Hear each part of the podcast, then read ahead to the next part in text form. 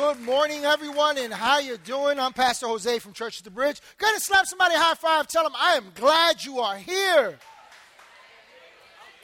Glad you're here. Come on. Come on, man. Bring it in. I'm glad you're here. Okay, that didn't quite go the way I planned there, but that's fine. All right. Hey, uh, we've been on a series entitled Unstuck, and I know that it's Memorial Day weekend, and we certainly acknowledge the men, the women, the families, the people that even to this day mourn the loss of one who gave his life, gave her life for our freedoms. And so we celebrate that, and we thank God for them. Amen. Can we give it up for that, man? And so, look, t- uh, today I want to dive right back in into the series that we've been called Unstuck. And have you ever been stuck? You ever felt stuck? You ever get to a place where you just feel like something's missing? Something's not right. You feel like you kind of plateaued in life. I think if we're honest with ourselves, we can all agree that we've been there. And I think that for some of us, even today, if you're honest with yourself, maybe you're there today. No judgment, no condemnation in that. But I want you to think about what's really going on. You know, stats today reveal that there's a demise in the quality of life among many people in this country, just in this country, never mind the world, today. As a matter of fact, the stats prove that people's life satisfaction has gradually declined over the last ten years. People report that less and less they're satisfied with the quality of their life. Listen to some of these things. One in five adults today in the United States, that's forty-six million people, experience mental illness in any given year. Another eighteen point one percent of adults experience an anxiety disorder such as P T S D, O C D, or other specific phobias. Half of all chronic mental illness begins, watch this, by age fourteen. That's as early as it's starting today. And three quarters by the age of twenty-four. twenty-six percent of households, that's over fifty million people in the United States, uh, twenty-six percent of households are single-parent families. And thirty-nine point seven million people today live in poverty, and that number keeps increasing. Here's a few other stats for you. forty-two percent of marriages today end in divorce within the first three years. And watch this, amongst Christians today, over sixty percent end in divorce. And in the last forty years in the United States, there has been a rapid and consistent decline in people attending church and seeking God. It's down to seventeen point seven percent of people in the United States want to know anything about God. And so the reality is that life is on a decline around us. And people don't realize that they're settling for a life at a level less significantly than the quality of life that God has for us. Go and tell somebody, God's got something better for you. Tell somebody else, God has something better for you. There's more to this life. And so we have to ponder this question. Why, why this decline? What's going on? And in the series that we've been on, we've been diving into the book of uh, Galatians. It's a letter written by this guy named Paul to a people that were in a region called Galatia. And Paul, at one time, had had several encounters. As a matter of fact, three different times. He journeyed to this region, which was a Roman province at this time. And he he he lived amongst these people, and he shared with them about this message of Jesus Christ. And they began to see life differently. These people were pagan, uh, heathen worshipers. By na- they, they were heathens. They wanted nothing to do with God. And all of a sudden, this guy, Paul, shows up, and he begins to talk to them about the love of God. And that begins to work on their heart. That begins to transform transform their perspective of life so, to such an extent that the Bible reveals that these people were free. And we know that because Paul addresses to them in the book of Galatians this issue of freedom. Freedom. And he reminds them, hey, you were made to be free. But then he goes on to say this to them. So why are you going back as if you were a slave? Why are you buying into that past? And so today I want to talk to you. We're going to be looking at chapter five, and I want us to lean into the topic of how to have a fruitful life. A fruitful life. Now, if you'll turn with me in your Bibles, if you don't have one, that's fine. You can join us right here on the screen. Galatians chapter five, starting at verses one through ten, and then we're going to dive into verses thirteen through twenty-six. We'll see if we read them all at one time, but uh, in any event, let's start at Galatians five, chapter one. and we're looking at verses uh, one through ten. It says, it is for freedom that Christ has set us free. Read that with me. It is for freedom that Christ has set us free. So watch this. That's the goal. That's what life is supposed to look like. That's God's desire for you and me, that we would live unstuck, unhindered, unrestrained from anything and everything that robs us from God's very best. And he says, it's for freedom that Christ has set you free. And he says, stand firm then, and do not let yourselves be burdened again by a yoke of slavery. A yoke is simply something they would use to train oxen, animals that would would, would haul and, and, and pull things along. And so he says, uh, don't let yourselves be burdened again by a yoke of slavery. And so he says, mark my words. I, Paul, tell you that if you let yourselves be circumcised, Christ will be of no value to you at all. Let me just pause right there, because this is this sounds kind of weird when it starts saying, don't let yourself be circumcised. You know, what, what is he talking about? And what he's talking about is that these Jewish Christians came, these were people who grew up under the Jewish law, and according to the Jewish law, you had to be circumcised by the eighth day. Uh, you had to, when you were born, you had to be presented before the Lord the eighth day. And there's six hundred thirteen laws that you're supposed to follow. And there's all these do's and all these don'ts and all these holidays and days of observance and rituals. And so it was like this huge burden. And so these people came into this region of Galatia after Paul had taught them about Christ and began to speak to them about these things and saying, hey, we believe in Jesus too, but have you had your surgery yet?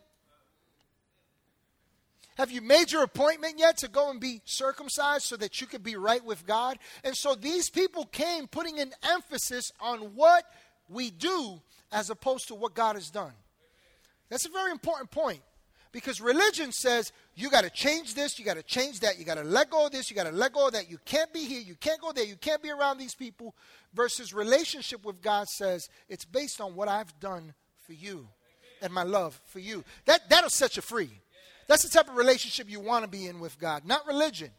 And so he goes on to say then in verse four, you who were trying to be justified by the law have been alienated from Christ. You've fallen away from grace. For through the Spirit we eagerly await by faith the righteousness for which we hope.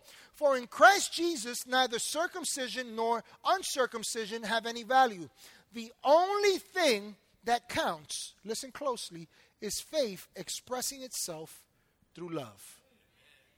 I'm going to say that again. The only thing that counts. Now, this isn't my opinion, ladies and gentlemen. I hope you're not here leaving with my opinion, because I have none. I want you to consider what God says in his word. He says the only thing that counts from this point forward is this. It's faith in God expressing itself through love. Now, you know, we get flack sometimes. It's like, oh, what what difference are you making with a popcorn machine and some ices and, and, and a bounce house and, you know, talking to people? Can I tell you that love is a language that everyone understands regardless of what they believe? And can I tell you that, listen closely, the scriptures say this, that we love because he loved us first. And so the full expression of love is God. First John four says God is love. It doesn't say he has love. It doesn't say he feels love. It says he is love. And so understand that this is paramount to a walk with God. It's not as complicated as people make it out to be. And so watch what he says in verse seven. He says, you were running a good race. Who cut in on you from obeying the truth? That kind of persuasion does not come from the one who calls you. A little yeast works through the whole batch of dough. And then he goes on to say, I am confident in the Lord that you will take no other view. The one who is throwing you into confusion, that word confusion there is the word trouble, whoever that may be will have to pay the penalty. I want to jump real quick to verses thirteen through twenty-six just to give some further context, and then we're going to really dig into this. He goes on to say in verse thirteen, you, my brothers and sisters, got to tell somebody, my brother. Tell somebody else, my sister. My, some of you looked at a woman and said, my brother. Guys, no, no, no. Stay with me. Stick with me. He says, you, my brothers and sisters, were called to be free, but do not use your freedom to indulge the flesh. That's talking about desires apart from God. He says, don't indulge the flesh. Rather, serve one another humbly in love. For the entire law is fulfilled in keeping this one command. Love your neighbor as yourself. If you bite and devour each other, watch out, or you'll be destroyed by each other. And so I say, walk by the Spirit. That word walk there means to live in a manner by the Spirit. And you will not gratify the desires of the flesh. For the flesh desires what is contrary to the Spirit, and the Spirit is contrary to the flesh. They're in conflict with each other so that you are not to do whatever you want. But if you are led by the Spirit, you are not under the law. The acts of the flesh are obvious: sexual immorality, impurity, debauchery, idolatry, witchcraft, hatred, discord, jealousy, fits of rage, selfish ambition, dissensions, factions, and envy, drunkenness, orgies, and the like. I warn you, as I did before, that those who live like this will not inherit the kingdom of God. I just want to clarify something. This is in my notes. That is not saying that people that live that way are not going to heaven. When the Bible talks about inheriting the kingdom of God, you got to understand what the kingdom of God is. The scriptures say that the kingdom of God is righteousness, peace, and joy in the Holy Ghost. That that's a state of being that we receive, a lifestyle, a, a manner of life that we now embrace in the kingdom of God. So if you're living this way, because how many of you have ever had a fit of rage? Oh, come on now. Don't be so spiritually minded. You're no earthly good. Let's be honest. How many of you have ever been jealous? Oh, don't tell on yourself, you know. Don't don't tell on yourself. But I want you to think about this. We've all been there. In some of these, in, in, in whatever regard, we've been there to some extent. And here's what the scripture's saying. If, if you're living and subscribing and following that way, here's what happens. You rob yourself of the opportunity to experience the life that's yours in Christ. You forsake it. It's still yours. But you can't enjoy the peace and the joy and the strength and all this stuff that comes with it. And so he goes on to say in verses twenty-two through twenty-six, he says, but the fruit of the Spirit is love, joy, peace, forbearance, that means patience, kindness, goodness, faithfulness, gentleness, and self-control. Against such things there is no law. Those who belong to Christ Jesus have been crucified in the flesh with its passions and desires. Since we live that by the Spirit, let us keep in step with the Spirit. Let us not become conceited, provoking, and envying each other. So there's a lot to be said there. And I want to really try to unpack this, but in a comprehensive way. And I want to start off by simply making this statement. According to what we just read in the scriptures, that you have been called to a life marked by freedom. You've been called to a life marked by freedom. And I'm going to tell you why that's important. Because sometimes we settle for stuck because it's normal. We settle for stuck because it's what we know. We settle for stuck because it's what we see. We settle for stuck because it's what we've been taught. It's the example we've had. And the scriptures say, no, no, no, no, no. But I love what Paul says here, because he talks about us bearing fruit. And how many of you know that if you're ever going to have a fruit, something has to be sown first, right? And so I want you to start thinking about this, that our freedom depends on what you sow. Your freedom depends on what you're allowing to be sowed into your life. See, the Galatians allowed the wrong seed into their garden. And this isn't a letter just to them. Listen, this applies to us. Notice in verse ten, if we could just put that back up real quick. In verse ten, it says that they were being thrown into confusion. That word confusion there is the Greek word for trouble. But here's what it means. It means to agitate. It means to cause inward commotion. It means to take away the calmness of mind. It means to disquiet and make one restless. It means to strike one's spirit with fear and dread. It means to perplex and distress. Watch this, by way of suggestion of doubt. It's lies that draw your thinking and your understanding away from the freedom and the fruit that God wants to bring in and through your life. And so you see, these Galatians, like us, they allowed the wrong things in their life. And their search for God and all that was good, I mean, that was active. But they were missing something.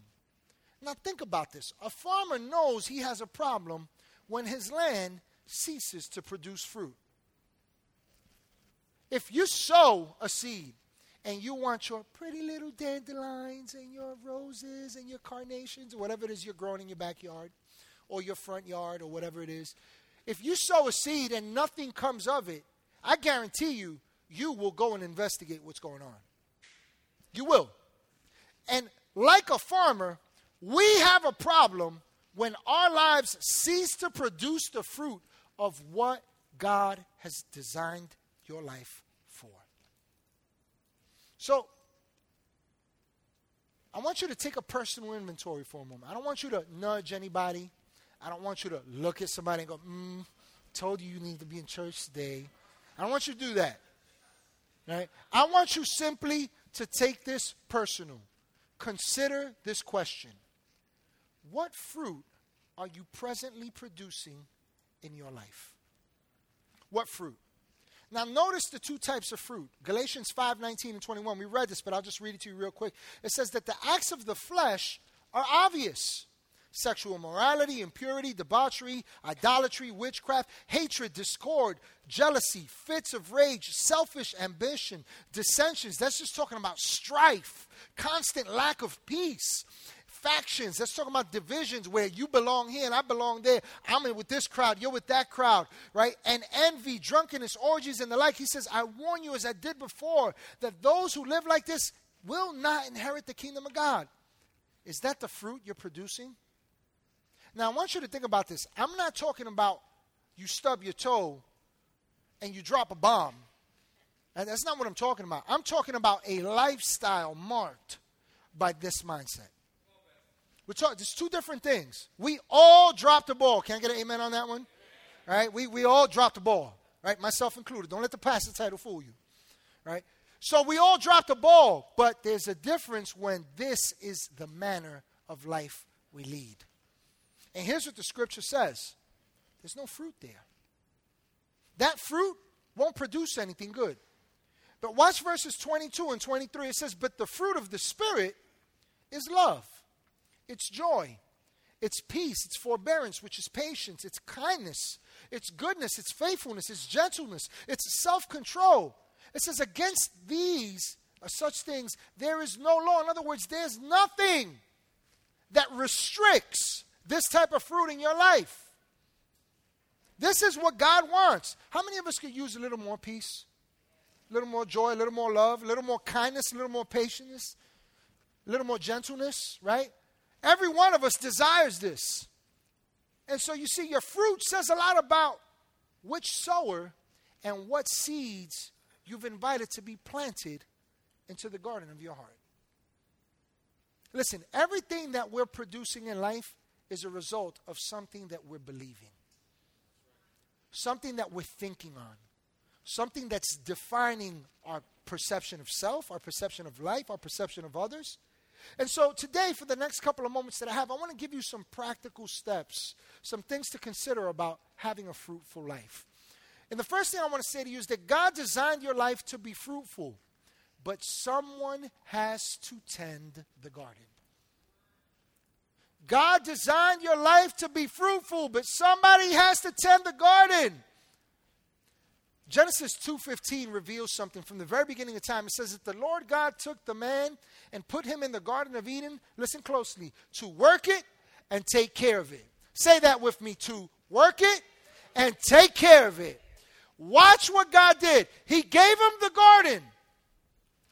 It was all provided. Everything was right with God and good. But watch what God said. Now you take care of it and you tend to the garden. You know, that says a lot to us if we take time to really think about that. From the beginning, God created you to work in the garden. There's a life full of promise and fruit for you. But watch this. You have to work it and keep it. You have to work it and keep it. No one is responsible for the fruit you reap in your life but you. Let me give you an example of what I'm talking about here. Listen to this quick story. It says a Minneapolis couple decided to go to Florida to thaw out during a particularly icy winter. They planned on staying at the same hotel where they spent their honeymoon twenty years earlier. Because of their hectic schedules, it was difficult to coordinate their travel schedule and times. So the husband left Minnesota and flew to Florida first on Thursday, with his wife flying down on Friday the following day. And so the husband checked into the hotel, and there was a computer in his room. And so he decided to send an email to his wife. However, he accidentally left out one letter in her email address, and without realizing his error, sent the email. Meanwhile, somewhere in Houston, a widow had just returned home from her husband's funeral. He was a minister who went home to be with the Lord following a heart attack. And the widow decided to check her email, expecting messages from relatives and friends. After reading the first message, she screamed and fainted. The widow's son rushed into the room, found his mother lying on the floor, and saw the computer screen, which read, "To my loving wife, subject, I've arrived." He says, "I know you're surprised to hear from me. They have computers here now, and you're allowed to send emails to your loved ones. I've just arrived, and I've been checked in. I've seen that everything has been prepared for your arrival tomorrow."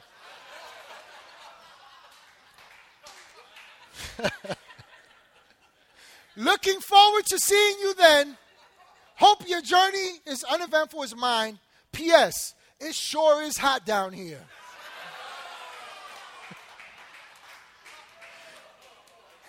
I'll tell you why I share that story with you. Because sometimes we get occupied with tending what pertains to someone else. Can I can I just say this to you? Look, I grew up in church. I've I've I've I've gone through the motions of church. It sickened me. It sickened me. And I, I can tell you that when I was growing up, I believed in God, but my belief in God was based on somebody else's experience. I was looking to what somebody else said, to what somebody else did, to how somebody else acted, and it left me feeling empty, so much so that at the age of fifteen, I said, "I'm done with this Jesus stuff." And I loved Jesus. I just hated going to what I thought was church. It was a building. That had to change. And that started to change when I began to understand that, look, no one is responsible for my growth. Let me say that to you. No one is responsible. Your pastor, the pastor, is not responsible for your personal walk and growth with God.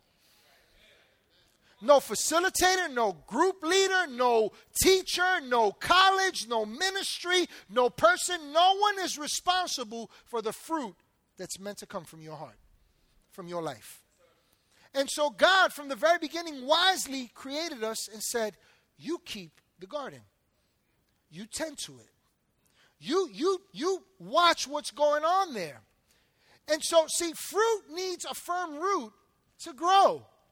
Galatians five one says this. If we could just put that up real quick. It says, "It is for freedom Christ has set us free." Watch this. "Stand firm then." Stand firm then. I'll tell you why that's important. Because that word, that, that term there, "stand firm," means to plant yourself and make your, put yourself in a position which is stationary. In other words, I am not moving from here.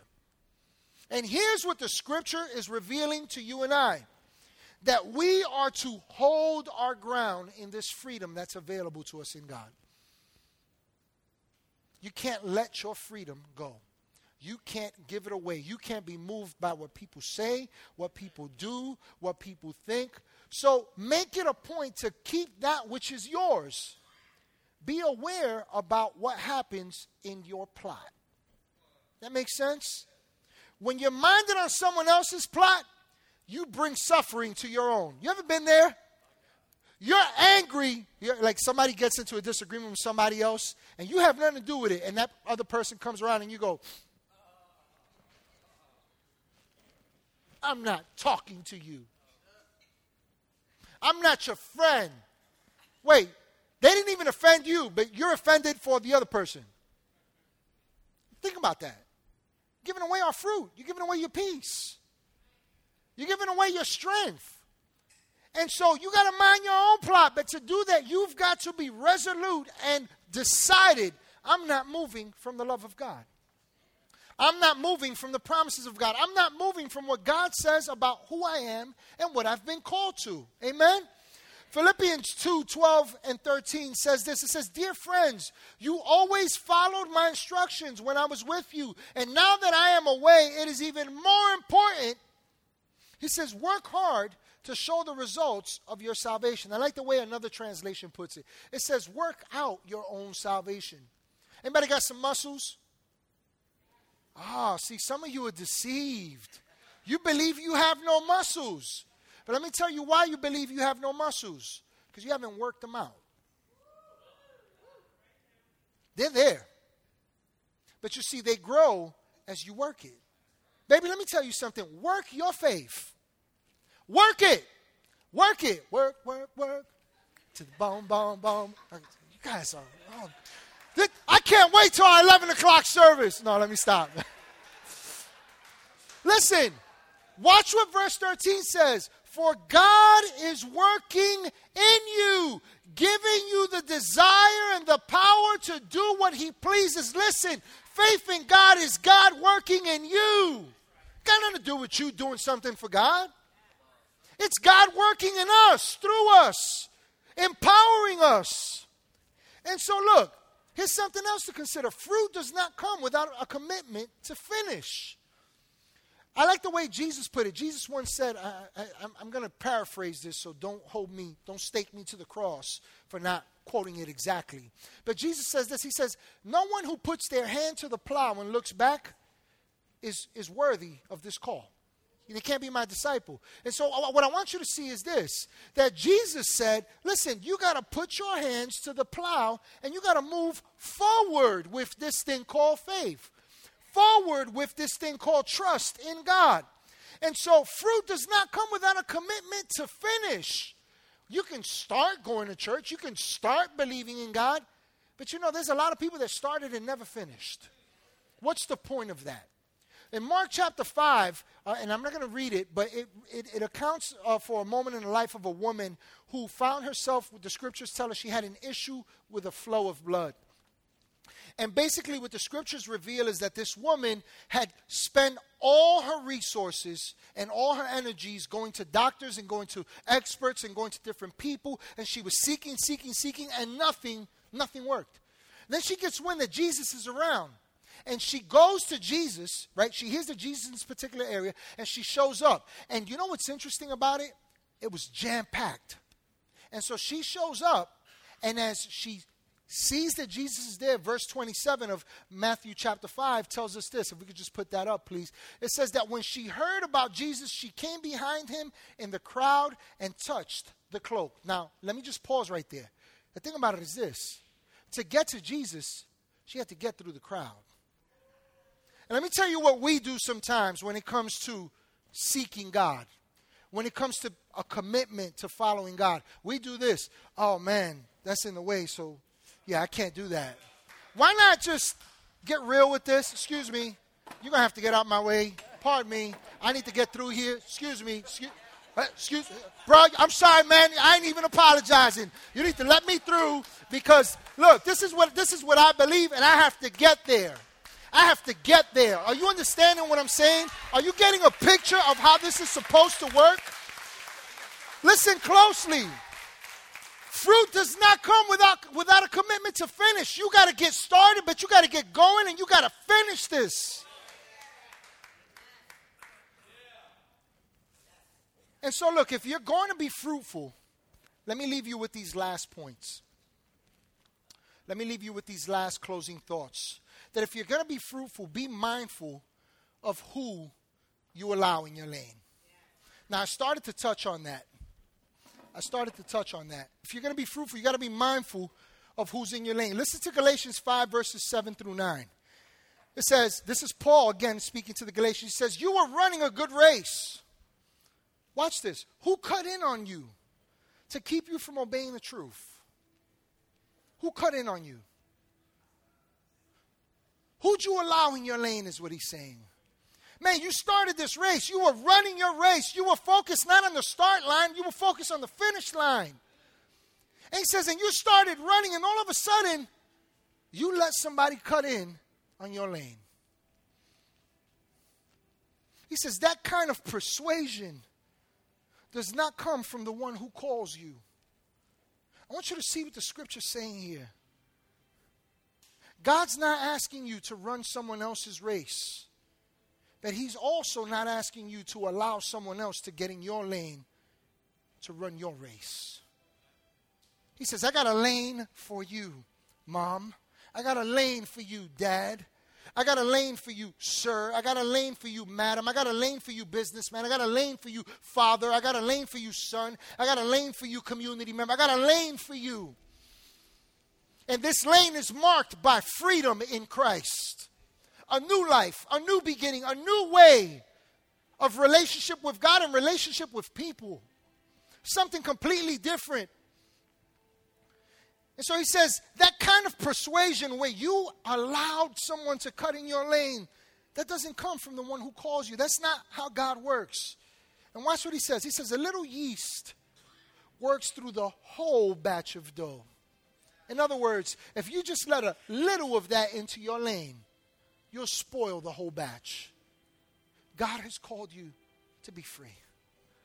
Free. Unstuck. God has not called you to be a wreck in your emotions. God has not called you to live your life on hinged to someone else, depending on what other people say or do. If somebody decides they want to be in your life or not, that's not God's plan for your life. The paths of, of, of God are defined by peace and joy, and we're going to dig into that a little bit more in a second. But look, sometimes we're waiting for God to create the fruit in our lives. You know what that's called? Religion. I'm going to church, and God, you're going to change me.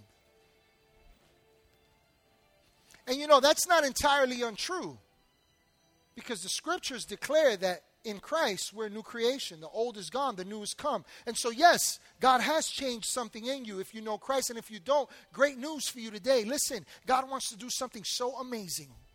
So above and beyond what you could ever ask or think. He wants to rock your world. He wants to change your house. He wants to bring peace that goes beyond your understanding. He wants to give you vision and purpose and destiny so that you can leave a legacy through your life. But listen, regardless of where you are, I want you to see something here. That God is waiting on you to participate with his plan. It's called fruitfulness. It's called fruitfulness. Listen, it's been said, some people have said, man, I'm just waiting for my ship to pull in. Can I encourage you? Stop waiting. Dive in, swim to your ship, and go get it. Because God has given you the ability to make it happen with him. You're in partnership with God, right? My daughter-in-law is a farmer, Hannah. I remember last year we stopped by the farm that she managed. She, she's the manager for the urban farm here in the city of Newburgh. And uh, she says, oh, come come to the farm, come to the farm. She's so excited. And I'm, I'll be honest with you, because she's not here, I was not excited to go to a farm. I, w- I wasn't looking forward to it. There was nothing, yeah. It just, it's lacking something. You get my point? But I went, and then I got interested when I got there, because she's so orderly, and, you know, she had all these little tags, but there was nothing in the ground. I said, I thought this was a farm. There's nothing there. She goes, oh, no, no, no. We're in sowing season. And I said, well, man, it's just one seed. How come you got one seed here, and then another two feet away, you got another seed? And she goes, she says, Dad, they need space to grow. She says, they all have their own plot, their own piece of land, and that's where their roots will begin to grow and mature and strengthen. And before you know it, guess what happened? A little A little blade. And then from a blade comes a stalk. And the next thing you know, you begin to see f- fruit. What am I saying to you, ladies and gentlemen? Stay there. Stay where God is growing you. You know, there's a valuable truth there that we need to consider. That you got to get planted somewhere.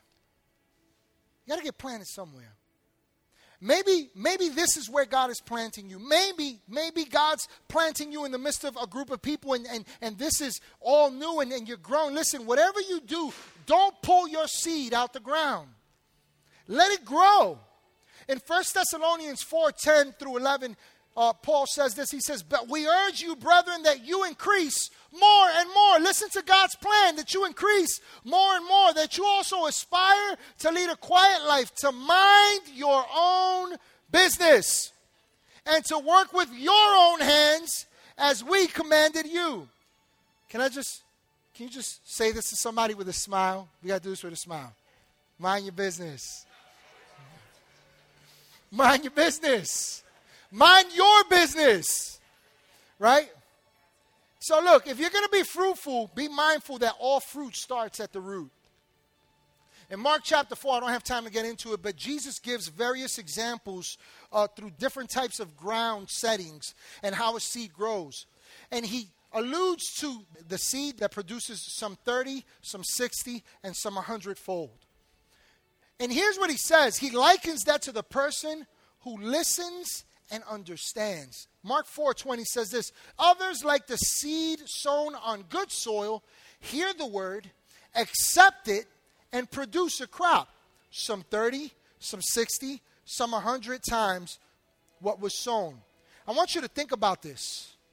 That it all starts with what you listen to and accept and understand. And so the goal here is this. Look, today, this might be your first time. This might be your millionth time at Church at the Bridge. You might be a regular here. But what I want you to go for is this. If you're going to go for fruit in your life, don't go for hearing the Word of God. Go for listening and understanding the Word of God. Because when you listen and you understand, acceptance happens in your heart. And roots begin to spread. And fruit begins to happen. And the change that you were striving to make happen on your own, all of a sudden you begin to change. And you go, whoa, where'd that come from? How'd this apple get here? How'd this orange get here? Right? And so God calls you and I to be fruitful. But let me encourage you with a thought here. Don't make the mistake of trying to grow yourself either. See, God's job is to prosper you. And it's your job to plant yourself. God's job is to prosper you. And your job is to plant yourself. I like the way Psalms chapter one, I'm not going to read it, but it, you can check it out for yourself. I think we have the verses up. You can put them up. It talks about in verses one through three, how the man who uh, associates himself, who who, who uh, surrounds himself in, in unwise counsel. And then it gives us a, a contrast as to the man who seeks the word of God, who seeks to know God, who meditates on it. In other words, he thinks about it. He begins to dream about life according to what God's word reveals.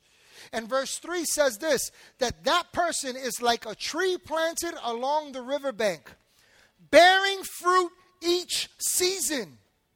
It says that their leaves never wither and they prosper in all they do. How many of us want to prosper in all we do? Come on now. Listen closely. Here's where the fruit starts. At the root. What are you doing at the root of your heart? How are you feeling this heart of yours? What are you allowing to impact your belief, your perspective of life, your perception of yourself, of your opportunities?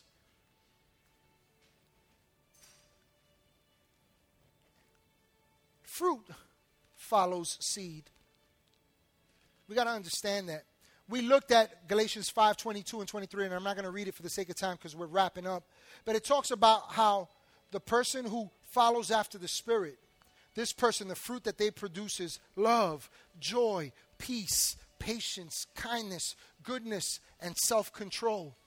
And I want you to think about this. Is that the fruit that you want in your life? Is it? If, if, if that's the fruit you want, wave at me. Right? Now, take your other hand. Right? Wave at me. Right? Now. Right? Right? Now, now throw...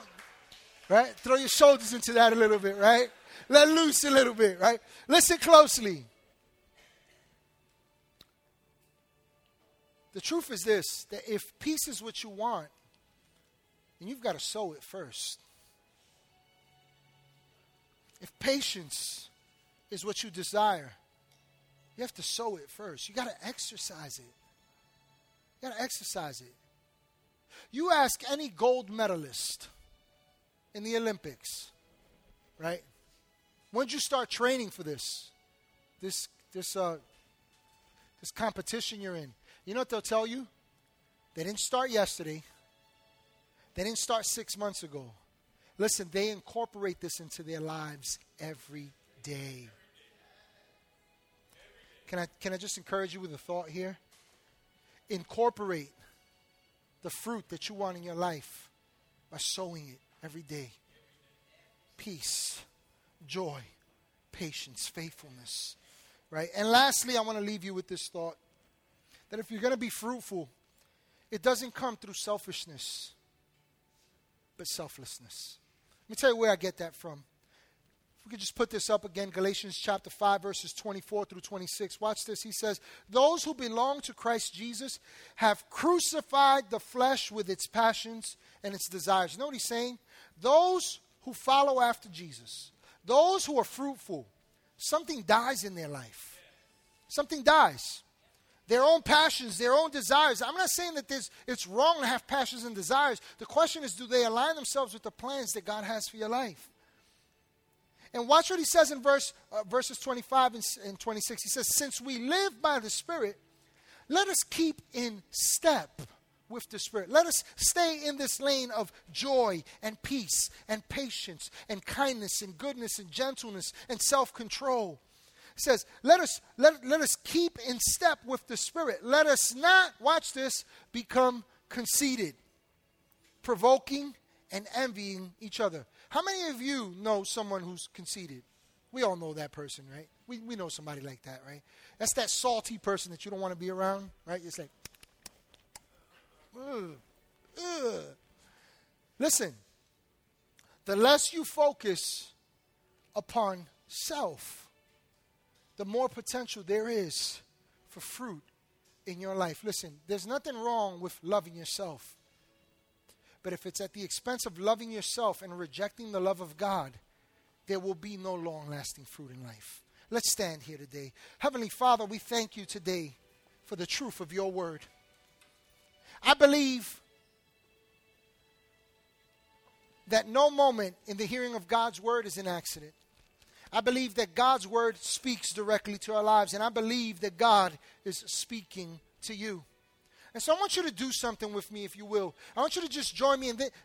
This is, this is no hocus pocus. I want you to just take these two hands of yours and raise them up. Just raise them up for a moment. However you feel comfortable. If you don't want to raise them, that's okay too. But I'm going to tell you why I want you to do this. Because this is a sign of a willingness to receive. And I don't know about you, but I want to receive all that God has for me. And God wants you to receive all that he has for you, because God loves you and God wants you to grow to such an extent that your, your vessel begins to expand and there's more room for more that God wants to do. He wants to stretch you. He wants to mature you. He wants to grow you. He wants to, he wants to lift you higher. You know why? Because you were destined to be fruitful in life. That's God's plan for you. And so, Heavenly Father, today we lift our hands as a sign of openness and a declaration of faith that we believe what your word says, that we were created to bear much fruit. And Lord, I pray for each and every person here that their mind and their heart and their understanding is open to the truth of your word today. And I thank you, Lord, for what you've started and you're completing till the day of Jesus Christ. You don't have to keep your hands up if you don't want to, that's fine. But as we close out here today, we never want to end without giving an opportunity for you to consider the most important question in your life. The most important thing to fruitfulness. It's a personal relationship with God. And I don't know where you stand in this relationship with God. I don't know if you believe God. We're not here trying to convince anyone of anything.